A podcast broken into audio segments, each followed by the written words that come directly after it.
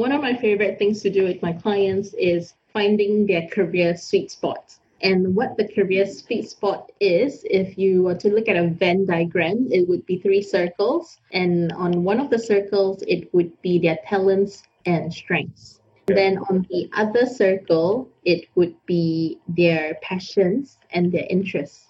And then the final circle would be the organization that would pay them for these two things.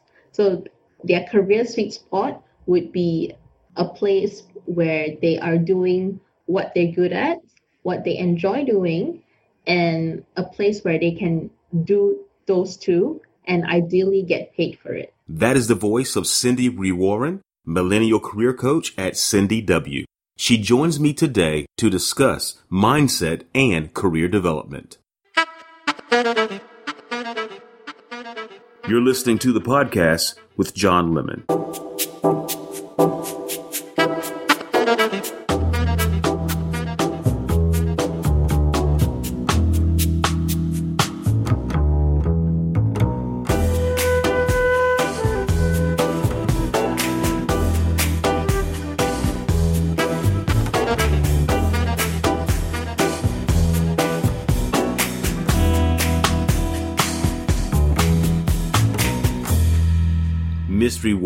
So glad that you are here. It's my pleasure. Let's get started. A career coach is said to assist clients with defining, redefining, and achieving personal objectives. At the outset of your process, how do you help your clients define their goals? I love that definition of a career coach. So, to define somebody's goals, I would start with asking them questions. I'd ask them questions about their goals, why it's important to them, what have they done so far? Um, and most people start with like a fuzzy idea of their goal. For example, um, I just want to get a job. And then I would have to drill deeper into what specifically they want. And I do that through doing values assessment. DISC is a profiling tool. So there are four types of communication styles or preferences that most people would have and that helps you to understand yourself and how you tend to behave in certain situations as well as help them to look at whether their goals are in line with their personal values as well as the market reality. So I see a lot um, social emotional awareness that's being pushed a lot, and it seems like getting through this time, which could be defined as a crisis, uh, social emotional awareness is going to be super important in this moment. Mm-hmm. Yes. So, what do you do? Do you, through your agency, through your company, do you address the social emotional piece? Or do you refer them to someone else? Or how do you go about helping a client through that process? For my, for the way that I, I do career coaching is I look at strategy and tactics. So many people, many coaches, they they might just look at the tactics, like tactics like how do you write your resume, how do you give brilliant interview answers, and so on. But I first start with strategy, and mindset is a huge part of strategy. Like you need the right mindset. So um, I always get them to start exploring their thinking first. And one of the most important mindset that I want them to grow in is positivity. So when they take on a positive outlook, it helps them emotionally and it also helps them to look at the good in whatever dire circumstances that they are in. So the first, so I need to shift their perspective. So that helps with their emotional um, awareness. However, there are some that are evidently um, depressed or anxious, and it is to the point that they may need some um, professional help. Like coaching wouldn't be the best solution for them. So for those kind of clients, I wouldn't take them on unless they were already seeing a therapist and um, doing whatever the therapist is telling them to do. Otherwise, I would tell them that they probably need to look for professional medical help. Um, so that's the that's the emotional piece. Um, as for the social, I think that with social distancing, it's really hard for people to connect. Um, it, it, I mean, it's not. It's it's definitely harder for people to connect in general. Like, of course, there are some people that they've got maybe weekly Zoom catch ups with their family or their friends, but not everyone has that. So it can be quite lonely for them, especially if they're out of a job and they don't have colleagues um, and they're staying at home by themselves or even with family which can also be pretty hard so this is this is definitely a tough time and and it's affecting different people different ways um, and i can't emphasize enough my agreement that before we can go forward with our careers our mental well-being and our, our mindfulness and, and that is very important. For those that are ready to go forward with you is there a screening process? Is there an evaluation process? When someone comes to you and says hey i would like to work with you. I've got different programs. Some of my programs are um, online courses and for that they can just they can just get that online but for my private one-to-one coaching there is an application. I do this thing called discovery calls where um, they answer some questions before the call. And then when we do the call, that's when we find out about like what are their goals, what have they done so far, and why why coaching and why is this the right time. So that's when we both determine if it's a good fit for both of us. And once those goals are defined, then there comes a, a, point where they have to redefine their goals. How do you know it's time to redefine your goals? For the most part, I would say that your career is a journey. And a lot of people, they are very fixated on their destination. So once you have defined a goal, that is all that they're aiming for. But a lot of things could happen along the way. You know, life happens, a pandemic strikes, um, somebody in the family falls ill or something happens, they have a new boss. So when these changes happen, be it internally or externally, then they may have to redefine their goals. That is something I've heard uh, many different times. That it's not the destination; it's the journey. Could you give me an example of that? What what does that actually look like in everyday life? I think that many people they have a fixed goal in mind and they are so fixated on the goal that they forget to enjoy the process of getting there. For many people job hunting is a really painful process especially when they get rejected time after time and then they take it personally they feel that something is wrong with them. But actually job hunting can be a really fun and beautiful journey where you discover more about yourself and you improve a lot of skills and it actually makes you a better person okay. so many people they they they actually don't realize that and they just can't wait to get to the destination be it a promotion or a new job or a pay rise and then when they get to the destination they only enjoy it for a few seconds and then they're like okay what's the next destination so it's like you can't go through life like that would you or have you ever recommended to your clients to volunteer? Is that a good way to get started, to get your foot in the door? Just volunteer? Mm-hmm. Yes, that is one of the best ways to improve yourself in a skill that you might not have or to get your foot in the door of an organization um, and also to network with people. So there's no excuse for saying that, oh, I can't get this job because I don't have the experience for this job, because there are so many ways that you can get experience. And it also looks good on your resume. We go from defining goals to redefining the goals, and then from there, helping them to actually achieve their goals.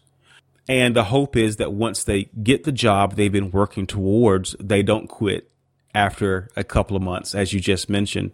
How do you make sure that someone actually has a stable career once they get the job they're looking for? Well, you first start off by making sure that what they're going for is going to be the best fit for them. So when when you are going for something that's going to be the best fit, then chances of you staying is pretty high. And during the interview process, that's when it has to be a two-way thing where you are asking questions about like company culture, uh, about the job, so that you know that you know what you're in for. If I'm going on a job interview, I'm going to interview my potential employer as much as he's interviewing me. That's essentially what you're saying. Yep. And not just interview them, but to do your background research. There's so many ways that you can find out about a potential employer. But what type of skills are you hoping your client uh, will develop? I hope that they develop skills where they're able to see things in different perspectives. Mindset is the ability to renew your mind and to change your mind about certain things. So, for example, when they are facing a tough time at work, they might tell me about it, and, and then I would ask questions like, okay, what's another way to look at it? And what is good about it? And and by doing that, I'm hoping that they're able to do that, but for themselves, like not just during the time that they're working with me, but by the end of it, I would have trained their mind to mm-hmm. look at the good or what could be good or what can they do how can they take responsibility for that so i would say that mind renewal skills and positivity self leadership and taking responsibility for their careers instead of leaving it in other people's hands. So i guess that would be the inner stuff that they i want i want to leave them with. As for the external stuff it would be job hunting skills. So job hunting skills are generally not taught in schools. That's why most people can be pretty good at what they do, but when it when the time comes for them to get a job or to advance in their careers, they have no idea how to do that. So things like negotiation, talking to your boss about getting more responsibilities, um, how to write your resume, how to network online and offline. Those are the skills that I want to develop in them and when people work with me, it's not like they have to work with me for years. Usually they just work with me for a few months. And by the end of the few months, they would have developed all these skills to the point that they don't need me anymore. So I don't want them to need me for a lifetime, even though that might be good for me. but yeah, that's that's what I want to leave them with. So the way you measure your success is to work yourself out of a job. Yes, Millennials have been defined as anyone born between 1981 and 1996. That current range is between 24 and 39 years old. Uh, what unique challenge do you see with millennials and why were you drawn to that particular group? The second one is pretty easy. It's because I am a millennial myself. I'm in my early 30s. So it's easy for me to relate. I started to identify all the clients that I are in my portfolio, and I found out that about 80% of them are millennials. Mm-hmm. So I think that's a reason why most of them are um, drawn to me, probably because I am like them and they feel that they can relate more to me than, say, a career coach who is in their 40s, also the reason why I was drawn to it is because it's the biggest age group in the workforce right now. So okay. most of the um, that's the age of most people in the workforce. I think they are the leaders of the future. So most of them right now they are maybe they're like mid managers, but they are going to be the future executives of whatever companies that they are working for. So like by working with them, I'm actually shaping the future because they're all the future leaders or already leaders in whatever they're doing. So that's the reason why. Um, as for the challenges that they face in the workforce, I, I think that the challenges is similar to any age group. You know, there's always things like politics, things like the economy, management changes.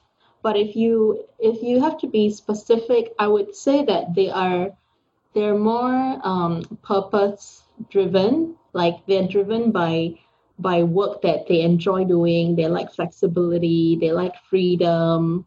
Um, so their so their goals might be different from say uh, baby boomer or Gen X.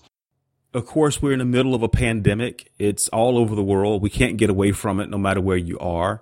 Of course, some areas of the world are, are harder hit by it than others. Do you believe, as far as career development, do you believe that we're living in unprecedented times? Yeah, for sure. I, th- I definitely think so. I mean, I, I think that pe- the last time people experienced something like that was probably the Great Depression. And most of us have not lived through the Great Depression. So I would say it's unprecedented for our generation, not for the whole history of mankind, but just for our generation. And it it makes a huge, huge impact on career development. Um, you are going to see, and we have seen a lot of jobs getting wiped out, as in like jobs that are no longer relevant or jobs in industries that are so affected that they have to retrench a lot of people in that industry. So that is really um, hard for people that are looking for jobs because there's so much competition out there in the market and for some people whose livelihoods are um, sort of affected that their skills are no longer as needed, maybe it's being replaced by AI or being outsourced, for them it's an even bigger challenge because everything that they've known for their entire careers is basically no longer needed. And they need new skills, they need new connections, you know, uh, they've lost their job, they've lost their livelihood, and it is like a, a grieving um, process for them. So I would say this is definitely a really, really tough time for many people. What signs do you look for that the economy is getting healthy, that the economy is recovering, and you can, with authenticity, encourage your clients and say, hey, listen, this is the time to rewrite your resume. This is the time to go get a haircut, buy a new suit, work on your interview skills because companies are hiring. What are the indicators? What do you look for so that you could encourage your clients in that way? So I I wouldn't wait for the economy to pick up before telling them to get ready because they need to start preparing right where they are right now. Um, even if they're working for a big company um, they should start preparing because a lot of big companies they're actually letting go of people and regardless of how long you've been working there you you are still a, st- a statistic to them mm-hmm. because it's the top management that makes the decision and not your immediate manager when it comes to big companies and if you're working for a smaller company like a startup or even working for yourself it still is not stable so I think that job hunting is a is something that you have to be doing every every day. Like I would call it passive job hunting. Okay. Um, so that is the best time to be doing everything that you've just said, which is now. And the indications that the economy is getting better would be um, you can read certain publications like Economist or uh, reputable news sources. Um, every country also have their own Ministry of Manpower. I don't know what you call Ministry of Labor, maybe in the states. Like for yes. us, it's called Ministry of Manpower, and and they're constantly publishing different um, statistics such as unemployment rate and so on. And then there is also recruitment companies such as um, Robert Walters, Manpower Group, Michael Page. Those are some of the uh, the they've got offices globally. They also regularly publish um, things like employment surveys, um, salary guides, and they actually survey a lot of their clients to find out where all the hot jobs are. Um, they also ask them um, what are their hiring plans for the next quarter or the next year. So those would I would look at those to to learn about the state of the labor market as well as the jobs and the industries that are in demand. So it's not like a general thing where you have to wait in general for the economy to improve, but I would say like focus on the industries and the jobs that are growing. So just because the economy isn't doing well globally doesn't mean that you can't get a job. So consumer confidence helps push all of this. Where's that in Singapore, consumer confidence? I think we're very restricted by the regulations in place. So, for example, we've got different phases of this lockdown, and right now we are in phase two, where when you go out, you can only meet up to five people, including yourself. And because there's a lot of social distancing rules in place, whenever you go to retail stores as well as restaurants, the there is limited capacity. So it's not that we don't want to buy. I think a lot of Singaporeans they are really bored of having been cooped up at home. And the moment the doors open, all of us wanted to like go out and eat. But then the restaurants have no capacity for for us. So we still have to wait in lines just to make sure that um, we are within the capacity and not breaking any rules. So that is one. I would say we want to spend, but uh, the regulations means we can't spend. But there's also the other where because people have been getting pay cuts or retrenched or just being um, insecure about their income, that they are cutting back on spending in comparison to before the crisis. Communication and leadership skills, working with corporate clients in Asia Pacific. Tell me about that. So that's the other piece. The first piece that I do is career coaching for B2C, that's individual clients. Okay. And then I also do corporate training, specializing in leadership and communication skills for corporate clients. And for that, I work with a number of different companies, such as British Council, and that would be like a group workshops where I train them things like interpersonal skills to improve how you speak to different types of people, how to change your style. I think my favorite out of all the things that I do would be coaching skills for leaders because I believe that every leader needs to learn how to coach. You have had a variety of experiences, and that's what makes you who you are and gives you the ability to coach other people because of your travels and, and what you've learned you even had the opportunity to serve in a leadership capacity in an Australian church. Mm-hmm. How did that happen? Yeah. Okay. So I I love traveling and I I actually quit my jobs in Singapore so that I could get on a cruise ship and travel the world. And after that, I was like, oh my gosh, I I want to keep traveling. I want to keep doing this. So I actually studied in Australia. I did a postgrad in Australia. And I started going to this church that I've been wanting to go to since I was since I became a Christian. They've got like the best like worship music, but they are also very, very strong in leadership. So when I moved to Australia, that was the first church that I attended, and that's that was the church that I attended for the entire duration of my time there. And I remember in my second week of being in that church, one of my friends was like, Hey, Cindi, what are you doing on Sunday? Come and help me out at the coffee cart. And I was like, Oh, I'm, I'm still new. Are you sure that I can volunteer? And she was like, Yeah. So that was how I, that was my first step into volunteering. And then after that, I saw this, I saw this billboard saying free English classes. And because I'm, I'm an English teacher, I was like, Oh, I, I can actually serve God with my practical English teaching skills. So I signed up to join that ministry in my third week in, in that church. And and then after that I I got a role as um, the oversight for that ministry. So I was overseeing that ministry and I was also overseeing um, a couple other ministries such as the interpretation ministry where I would interpret um, sermons from English to Chinese or Indonesian. So I was living in Sydney for a number of years. And then one of the best volunteer opportunities I ever got was to plant a church. So I actually did that for one year. I moved from Sydney to Perth and I was with this group of super passionate, super driven leaders and and we did all sorts of things. We, you know, when you start a church, you have to do everything. So that was my whole life, and I I got to do so many different um, volunteering um, roles in that. Not just one, but you know, you're like an octopus. You're doing everything.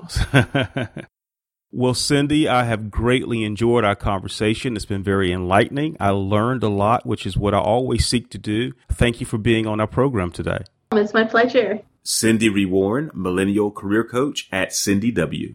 For more information on career coaching, visit www.cindiw.com or linkedin.com forward slash in forward slash Cindy W.